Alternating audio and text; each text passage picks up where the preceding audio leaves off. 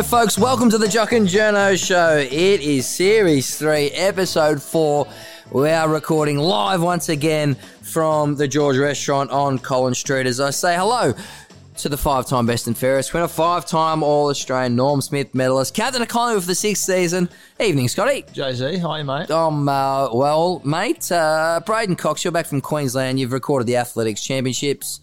How are you, buddy? Yeah, very good. Thanks from Sydney. That's Close. Brisbane. Uh, They're right around the corner. That was uh, very close, Scotty. We were caught up in a bit of a podcast crossfire and a bit of a. created a bit of a bit of a stir. Uh, we're going to get to that in a second, but I just want to say, Scotty, I tell you what, we are here at the George Restaurant. Our list, our listeners, our loyal podcast fans, they got to get down here. You not only got some of the best drinks and cocktails in Melbourne. You've had water. Coco and I have had a couple of beers. There's a Vietnamese menu you and I both love.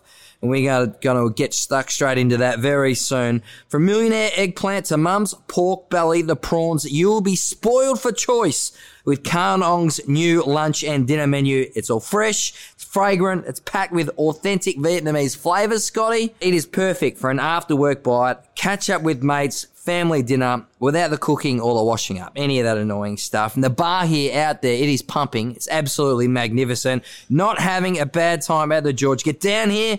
We should do a live show from here. What do you think? Absolutely, we'll get the people here. Give the fans what they want, mate. Give the fans what they want. We'll have a live show, we'll have a few beers, get down, have a chat, get involved. The George Fabulous Drinks and Dining, 162 Collins Street. It is absolutely fantastic. Now, Scotty, we've been caught up in a bit of a, a brouhaha with Damien Barrett, legendary journalist, a man I uh, respect enormously. But he had a bit of a crack at us or you or uh, something. was me. It was maybe me more of uh, you. He reckons you should stick your head out of the media business. Just stick to football, Scott. Um, Stick to the green stuff. yeah, and I I haven't really heard the full context of what happened, so it's hard for me to comment. But um, I think it was around the negativity that I spoke about with Max Gawn and Paddy Ryder. Yeah. Um, I- yeah. Well, I think So you're even- saying we're too negative. I was I was saying in that instance when Max Gawn got hit for probably a week about that. Yep. And that he was in hospital pre-game. His poor game. whichever. So take all that. I, I would have liked if Paddy Ryder had got some acknowledgement for his effort three weeks after breaking his jaw, Playing with a for busted the jaw. contest he created. We probably didn't talk about him that much. Nothing got mentioned about that, and that was No. my thing. I was like, we. Um, as media, and I do media, and so it's not actually that ironic because I'm a player. Um, We? that I, I reckon that we could look at those instances and also pump up the player who's done something really well instead of just whacking the guy that didn't do something well. I, Yep. I- don't get me wrong. I'm as Gary Lyon said that I every time I cross the line, I deserve to be judged, and you can judge me however hard you want because no one's going to judge me as hard as what I judge myself, and I completely get that. I think that if you be positive though as well, players actually really appreciate that. Um, Does it annoy you when we harp Oh, on the negative? That annoyed me about he called me champ. He gave me the champ. The Nah, five-time champ. I like I I like I actually like hearing from Gary. Lyon. I reckon he sees the game really well. Yep. Type of stuff. I'm just saying that I reckon in that instance there for Paddy Ryder to barely get a mention, I reckon was was pretty stiff. Because he created a ripping contest that got Port Adelaide going, and maybe it's because everyone thought Melbourne was going to win the game, and they were looking to lump on Melbourne. But um, yeah, that was the case. So, and yeah, I think Purple's thing was um, me stick to footy, leave Yep. um, the media to them. So, but then I, I find that ironic that if you want to be able to judge me and I can't judge media, that's ironic to me. But in saying that, I do rate Purple. He's Yep. been in my backyard to break a story before. Has he? So What happened there? Well, oh, years ago when Oh, boy. um, it was like 2010 or something. I re-signed with Collingwood. He got wind of it before the club, and he was going to go with it unless he could come to my backyard and break the story. And he was he was in my backyard. We did a cross, and he broke the story. So um, yeah, he's very good at what he does, and I'd love to get him on the podcast. Should he he'd be- come on? oh, he'd, be, he'd be great. I reckon he'd like he. I Few listen to him and he's yeah he'd be fantastic. You'll be I reckon, but. I don't know. He he probably journos. probably doesn't even know who we are. Well, no, he, no, he does because No, we he spoke listens. about it. So I'd love to get him on if he's out there. Purple would love to have you. Oh, I like it. He is one of the best journos going around. There's no doubt about that. But Scotty, we have got a special treat in store. We had Geordie to going on a couple of weeks ago. We're going to get some big name guests uh, on this year. And uh, well, today we have got the Lion King, Luke Hodge. Is he one of the, the, the players you admire most Yeah, in the. AFL? Yeah, absolutely. I think just from a total point of view of um, the player that he is, the selflessness he plays with, the leadership abilities that he has, the success that he has. No doubt that every player in the competition would be envious of, of Hodgie and, and what he's been able to do. And um, great get for the Lions, get him up there. And um, yeah, as, as guests go, there's no bigger. Played 327 games, four-time premiership player, three-time All-Australian, two Norm Smiths. Can you believe that? Probably one of the best big game players in football history. Two-time best and fairest winner and one of the toughest hombres in footy. This man eats pressure for breakfast. He's done it across 18 seasons. As we say, hello, a very big hello and welcome to you, Luke Hodge. G'day, guys. How you going? We are well, uh, mate. Can you take us back to the time um, where you made the decision to join Brisbane? Now, as I understand it, Chris Fagan was watching you on Channel Seven. You were on the sounds of the game. You were mic'd up for uh, for the broadcaster, obviously, and shining with your instruction and your leadership. Chris Fagan says to Greg Swann, "We need this at our football club," and he sends you a text. How did it develop? How did it evolve from there, mate? Um, it was it was a bit weird. It more started as a joke. Uh, it was around my 300th game where he said uh, when I said I was going to finish up at Hawthorn, and he sort of said, "Oh, the old body's not uh, moving too bad. Um, the the Brisbane Heat will um, make it feel a lot better." and that was just more of a that was just more of a joke, and, and moved on from there. And um, as I sort of finished up with Hawthorn, he sort of just threw the question a little bit more serious at me if I would consider it. And for a long time there, I was not. I, uh, I was couldn't give anything of playing uh, against Hawthorn. Um, and then all of a sudden, I've had, I spoke to a lot of people, spoke to um, a few people I sort of talked to outside of footy, and listened to a few things that Shane Crawford said when he put uh, when he hung up the boots. And I thought, oh, I've still got a little bit left, and it was a good experience for the family uh, to bring them up here and give them something different while they're still young. What was the carrot? I mean, you'd already won four flags, Hodgie. You, you, you'd done it all. How, how did you know that the, the competitive beast was still flickering inside you? Um, I, I think it was uh, Shane Crawford wrote an article um, that he said when he retired um, that he ran past Clarko's house three or four times for the next few years because he just still had a little bit left in him. Uh, and I finished off 2017 season with Hawthorn and I felt okay. The body felt good. I started training for the New York Marathon. Um, and it's just that it's that thing is once, once you hang up the boots, you know there's no more. Uh, Mm. and I still had the passion for the game. I still love the game. It was something that I and Fakes knows that I like the development side of the, the football and, and um, do, helping out the younger guys at, at the Lions was something that he knew that I'd, I'd love to do. So that's why he sort of threw it. With that, Um, yeah, really loved it. with that, Hodgie, you've gone from a real experienced side at Hawthorn. Um, you know, watching you guys for, for my career, you look like it's almost clockwork. Everyone knows what each other's going to do. How have you found going to Brisbane year one, trying to get that chemistry with with a completely new and a lot younger side?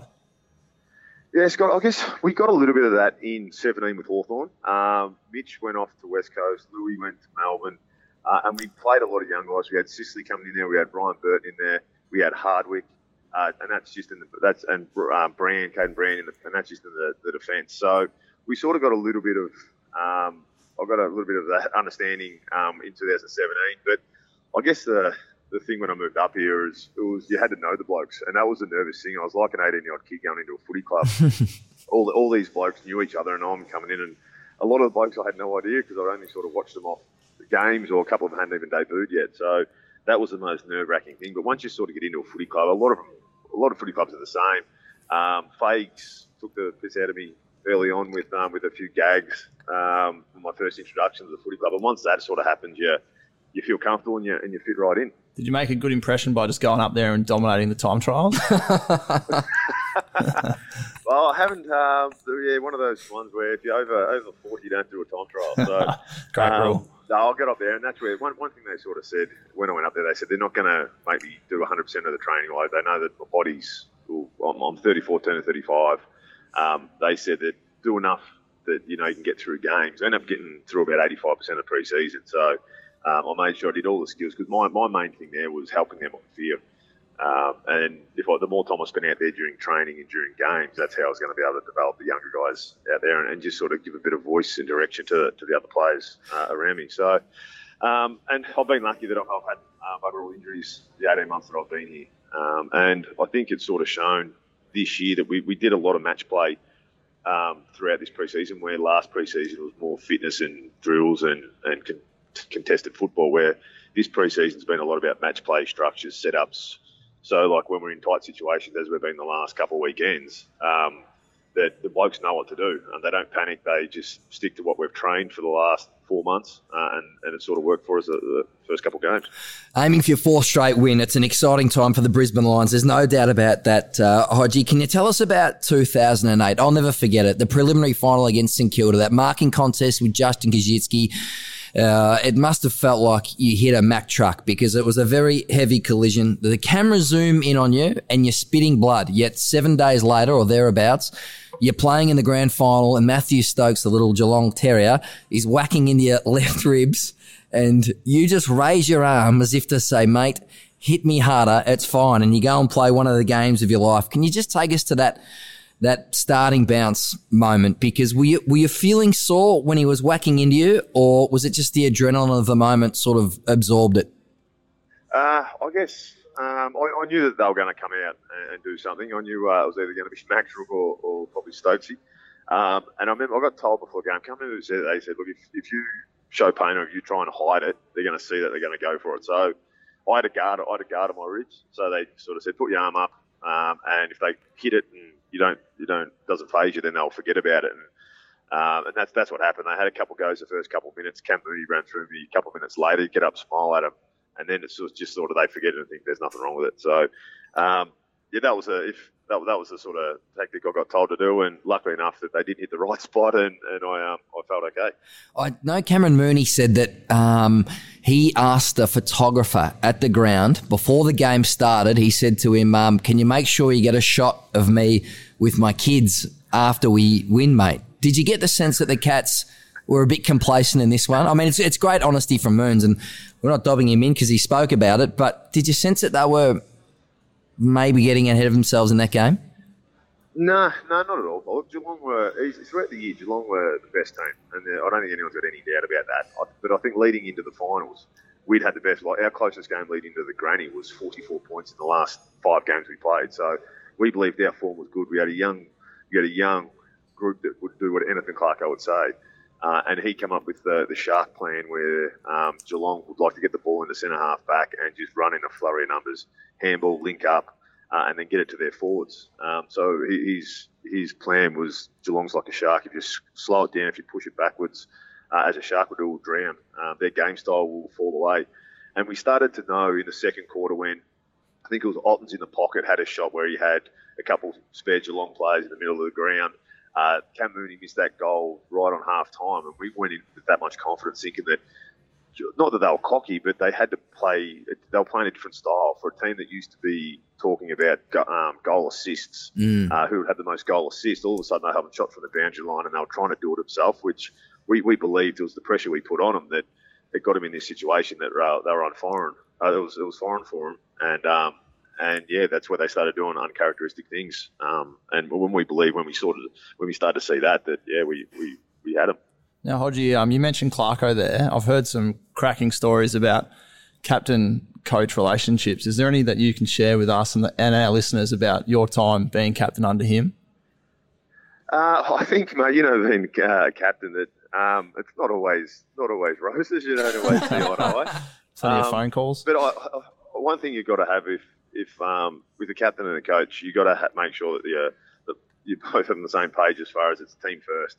And I remember, uh, I remember at the end of 2011, you guys beat us in the prelim, and Clarko started to do a few things, and, and it upset a few of the boys. So the leadership group had a meeting where we've called Clarko in, and it wasn't a structured meeting. It was just the last thing we need to have a chat to him, just to give him some feedback on what the boys um, had thought. And yeah, How'd Clarko didn't quite enjoy that. He, he walked in and he slammed the desk. Goes right, this better be good. and I asked him to, I asked him to leave the room um, just, just until we got organised. Uh, we were all organised. We just didn't want him to dictate the meeting. And uh, I swear to God, he would have punched me in the face if he could.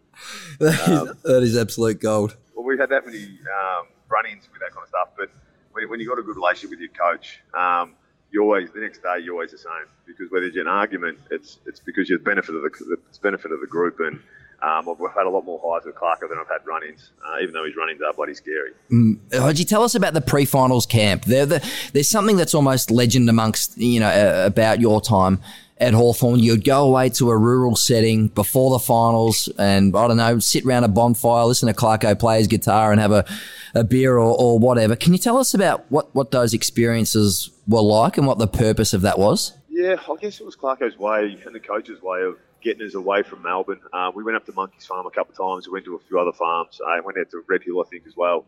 And it was pretty much just a, a way of saying, boys, right, the season's um, the home and away season's finished. This is when the this is when the real time starts. And it was almost getting out there and just make a commitment to one another that for the next month we're going to do everything we possibly can, whether it's playing a selfless role, whether it's doing things for the team, where whatever whatever we've done in the past, we're going to reset, refocus, and all because we've got four weeks of football to really put our mind to. And and if we do the right things, yes, you need a bit of luck to fall your way, but if you do the right things and commit to one another, that um, yeah, that hopefully things will fall your way, and, and it did for a, a few times. Now, what happened between you and Pendles a couple of years ago? Because I'm not sure if Taylor Adams caused the problem, but He was the main cause of the problem. Scotty had to step in on Tay's behalf, and you nearly whacked him, I think, with a right hook. It come very close. Were you guys okay, or what happened? I, I remember straight after the game because it happened happened really quickly, and I didn't think anything else of it. And then after the game, I remember um, you just had your son, and we were, we were chatting about we were chatting about your kid after the game, and the camera must have got it because a few people um, I spoke to after the game said, "Oh, were you two having to go straight after the game?" And I had no idea what they were talking about because the amount of times in games where you have arguments, you have a push and a shove, and you just move on. Um, but I'm, I 100%. clearly remember that we were talking about um, that you're a little fella, and people thought that we were continuing on with, with Yeah. whatever happened early in the game. Yeah, that's right. I think my young bloke was about five days old, so Hodgie was giving me some um, good parenting advice, and yeah, people thought that we were talking about having a box on later on that night or something.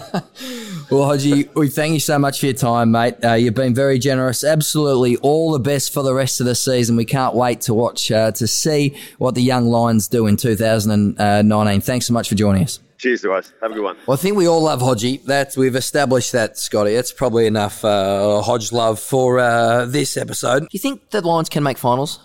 Have you got them in your top eight at the moment? A three and zero could go four and zero. They're in my top eight at the moment, mate. Are they? They are. Oh yeah, real. uh, No, they're. I've watched them play. They play like a pretty exciting brand of footy. Um, they've got some really good players as well. Lachie Neale's on fire. isn't he? Um, yeah, there's a lot like three and zip. It's a great position to launch your season from. And um, as Hodgie said, pre-season they had to focus on just training a lot more football. Um, Footy's out.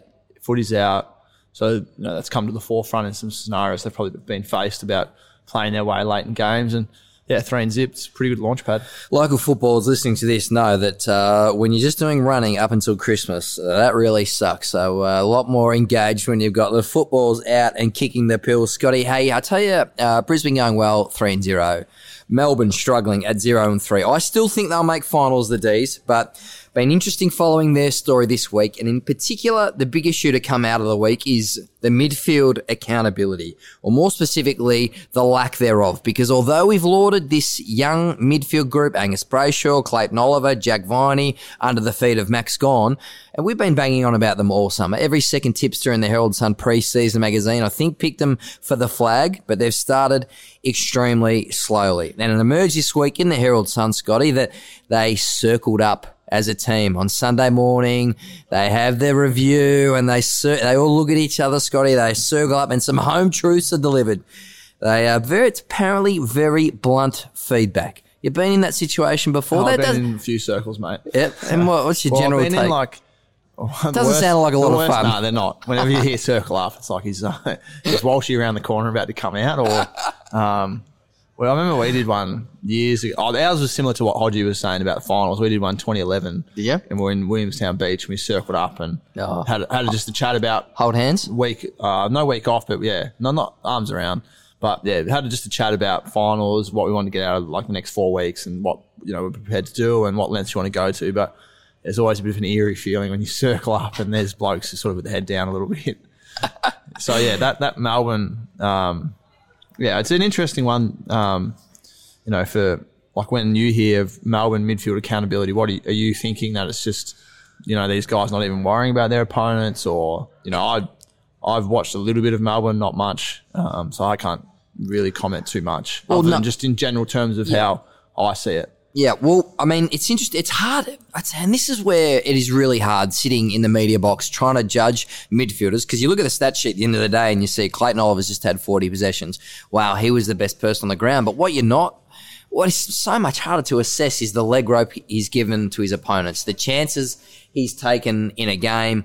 Um, all that sort of things. Because if you, as a midfielder, you can't be anchored to the center square. You've got to be very accountable on the defensive transition. Looking at the stats, they're getting absolutely belted on the on the outside, Scott. So how Yeah. do you, as a midfielder and as a superstar on baller, if your opponent hightails and bolts down the other end of the ground or towards the other end of the ground when the ball's disputed, how do you know what to do? Yeah, well, I think it comes back to your team defense principles and um, you What know does that mean? what- or just like what you um, you know. So some teams out there play one on one, some teams zone, um, guard areas. So it depends what they're trying to do. Melbourne are a little bit more one on one from what I've seen so far. So. Yeah. Um, yeah, it's just that, that balance of inside and outside, and that's where you know your, your mix of midfielders is really important. You can't have um, you know, three bulls inside because they're just going to always hunt the footy and they're just going to, um, you know, be so desperate at that clearance. But when the ball spreads, you know, a guy like Tim Kelly, um, round one against us, and I've seen him last two weeks, his ability to, once the stoppage actually leaves, you know, the kick goes forward or back to be that next guy to outnumber. Yeah. Um, because, you know, stoppages are so important, but the next ground ball is also very important. So, Yeah. um, you know, for, for example, if Geelong win it, they go forward. Um, you know, Jack Viney and Tim Kelly are on each other at stoppage, and Kelly bolts forward. You know, that immediate transition there, Jack's got to head down um, and try and get him and um, catch him. And if you know, say Jack got caught up in a tackle, you hope another another midfielder sees that and can spit out and catch him, or a winger might catch him for you. So, um, you know, there's a lot of times, you know, there's so many hits in the, in that inside stoppage that you know, you might end up on your direct opponent, but if you know, like, you know, their three versus our three type thing, and let's try and catch their three on the outside and, and showcase them. I mean, you know, show them up going back the other way. So, yeah, there's a lot goes into it. You've got to be completely alert. You know, as a midfielder these these days, and probably for the last six or seven years at least, it's so much more than just the stoppage. It's whichever way the ball spreads, you've got to get back, got to get on the outside, get on your bike, work as hard forward. I mean, work as hard back as Yeah. your guys working forward, and then you got to try and work work him over when we get the footy going forward, and he's trying to cover you going back, and um, you know, and then as as I said before, you know, once you slow a side up, some sides stay one on one, so you can try and pull them apart. Some side zone, so you try and send out number to certain parts of the zone. Yeah, different things like that. So, yeah, no, no doubt if they're talking um, their inside mids accountability, I'd be thinking it's probably their spread from stoppage once they win it or lose it. Because the, other, the other side of it is they might be winning stoppage going forward, but their mids aren't getting hard forward enough to close down the opposition mids that are getting back to help their defence. So, Yep. say for an example, there is um, say Collingwood's playing Melbourne. Melbourne actually win the clearance, go forward, but me, Adam Treloar, Beamsy, the first three mids back, we get the ground ball and away we go, and their midfielders aren't putting pressure on us. Then it's nine v six for Melbourne forwards. It's pretty hard for their forwards to pressure us if their mids aren't, Yeah. you know, putting us under the pump. So yeah, there's a lot that goes into the transition game, and you know we see edits every week, and that's why sometimes I, I do find it funny, um, you know, when players get highlighted for lack of defensive work rate because there's clips of every single player out there of not working hard back enough, and there's probably clips of every player out there cheating a little bit forward when they probably shouldn't be. So, it's a, I think if collectively you can try and look after each other, you, you're in a better place. What about the ego of that situation, right? So, for example, with the Collingwood midfield, you've got five genuine stars of the game there, including yourself, right? Is it is it ever hard?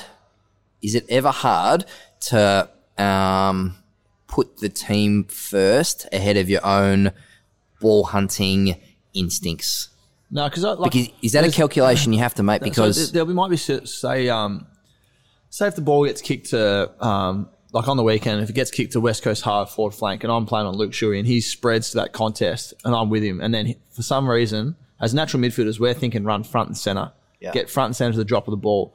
So I might be running over there with Shuey. For some reason, he just veers and he runs, trying, he sprints past the contest, tries to get out the back.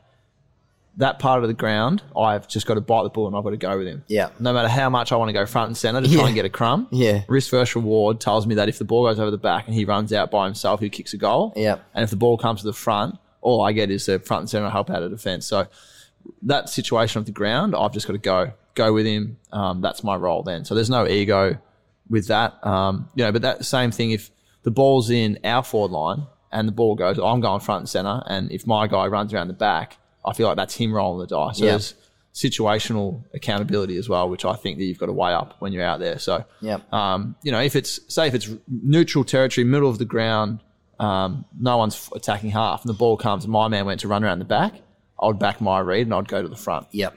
because I think I'm playing the odds game in my favour. Yeah. which is like I find this stuff. I reckon it's like fascinating the tactical battle between you and your opponent, and Because at some point you're going to take a chance. Yeah, but I think if I, with the amount of stats out there, you can put the game into your favour if you play the odds more often than not. Yeah. Um, you know, back 80 metres of the ground, you basically, everyone becomes a defender. Mm-hmm. You, if your guy tries to roll the dice, well, he's allowed to do that because you've got to cover him because, you know, you don't want to be the one who doesn't go with him when he rolls the dice and then they kick the ball out the back and there he is standing there, kicks a goal. So, um, yeah, and that, like, no doubt Melbourne's probably just working through that balance at the moment of, uh, as I said, not only to spread back, but to spread forward and help their forwards lock the ball in because they're, I think they're, they're number one side in the comp, aren't they? Inside 50s dominating that stat. Yeah. But the ball's coming out easily, so how they're locking in will be an area that they'll look at. They're 18th for ground ball differential, 18th for contested possession differential post clearance, Yeah. and 17th for disposal differential post clearance. Yeah. So that's just yeah, that's the bubble. So they're obviously very good at the bubble inside. Yeah. And now they've just got to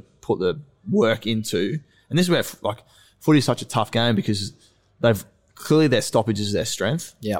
So they've made that their strength, but they've obviously just somewhere along the line they've just forgot to address this part of the game. They'll get a sharpen up, and you'll see a spike straight away. Most sides, as soon as you put effort onto something, you get a spike. I think Melbourne beat Sydney for the first time since 2006 at the SCG on Thursday night, and they go and make uh, finals from there. Just last one on this, Scott. Young players come into the system. How much work do they need? How much work needs to go into exactly what you just said about doing the team thing rather than getting front and square, especially from a young midfield perspective? Yeah, there's like a TAC Cup or whatever, what's it called now? NAB Cup, is it? NAB Um, League. NAB League. So, um, Colts, whatever it is, every player that gets drafted is picked because of their offense abilities.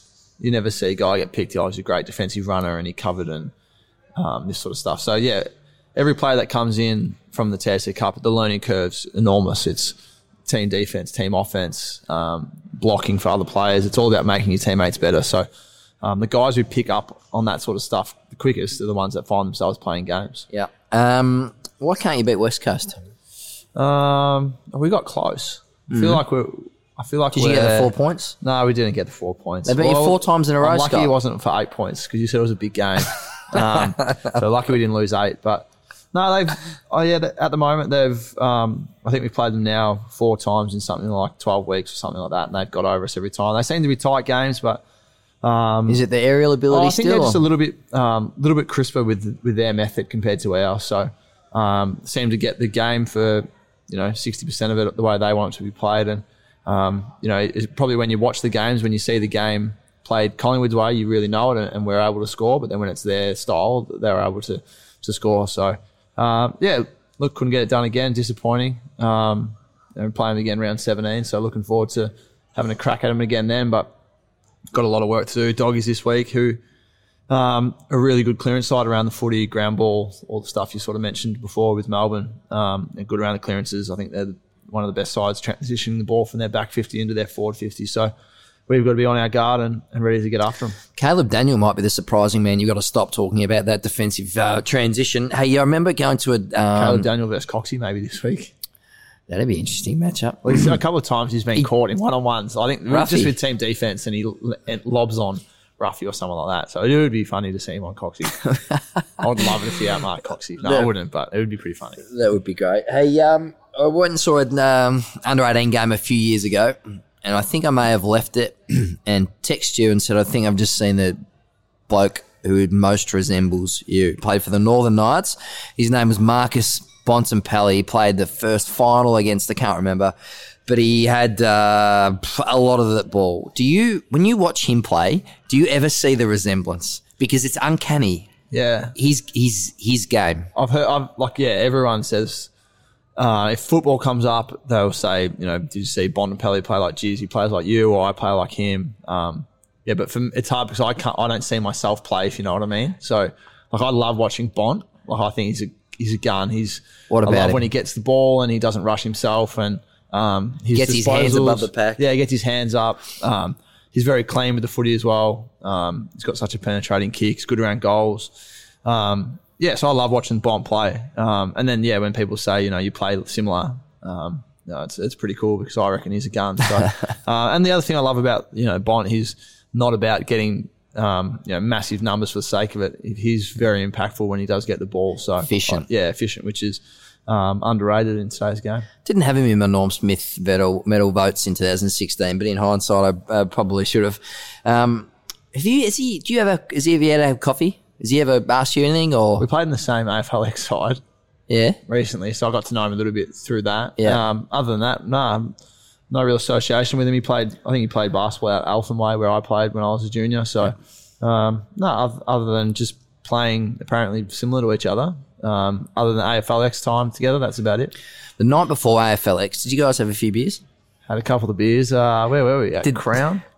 Yeah, the- did the no, bo- we just had dinner and a few beers and got to know each other and um, yeah, bed pretty early and preparation was ideal for the next day. Yeah, that's crap, Scotty. Did the bus rock up at 1 a.m. and did you guys all turn the bus away and kick on and make your own way Uh, home? I was home by probably 11, so had dinner with the boys. Uh, where were we? I We heard the bus got turned away. no, I, well, I no idea. I was home. Responsible father, mate. So I was home.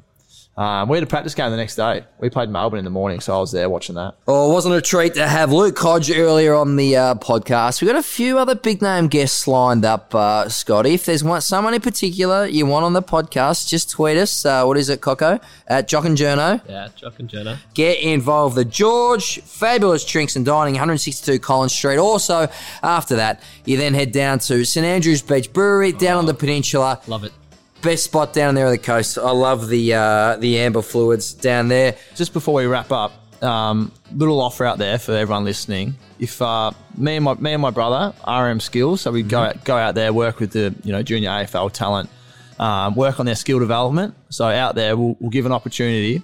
Anyone that emails in skills at rookieme.com and mentions Jock and Journo, you'll get a voucher off your first session with us for skills training. So whatever you want to work on in your game, we've got clients, females, males, working on their skills. And um, So, yeah. what, is, what is Rookie Me? So rookie me skills. So we work with athletes um, across Victoria with whether it be kicking, marking, handballing, whatever it is. We, we try and take their game to to a new level. So we've already seen some great development in some of our clients that we work with, and um, yeah, we're, we're hoping to, to keep growing. Get around it. Scotty, all the best Thanks, mate. this weekend against the Western Bulldogs. Hopefully, get back on the winners list. Coco, you're a star as always. Oh, you. We'll catch you next week on the Jock and Journo Show. Thank you.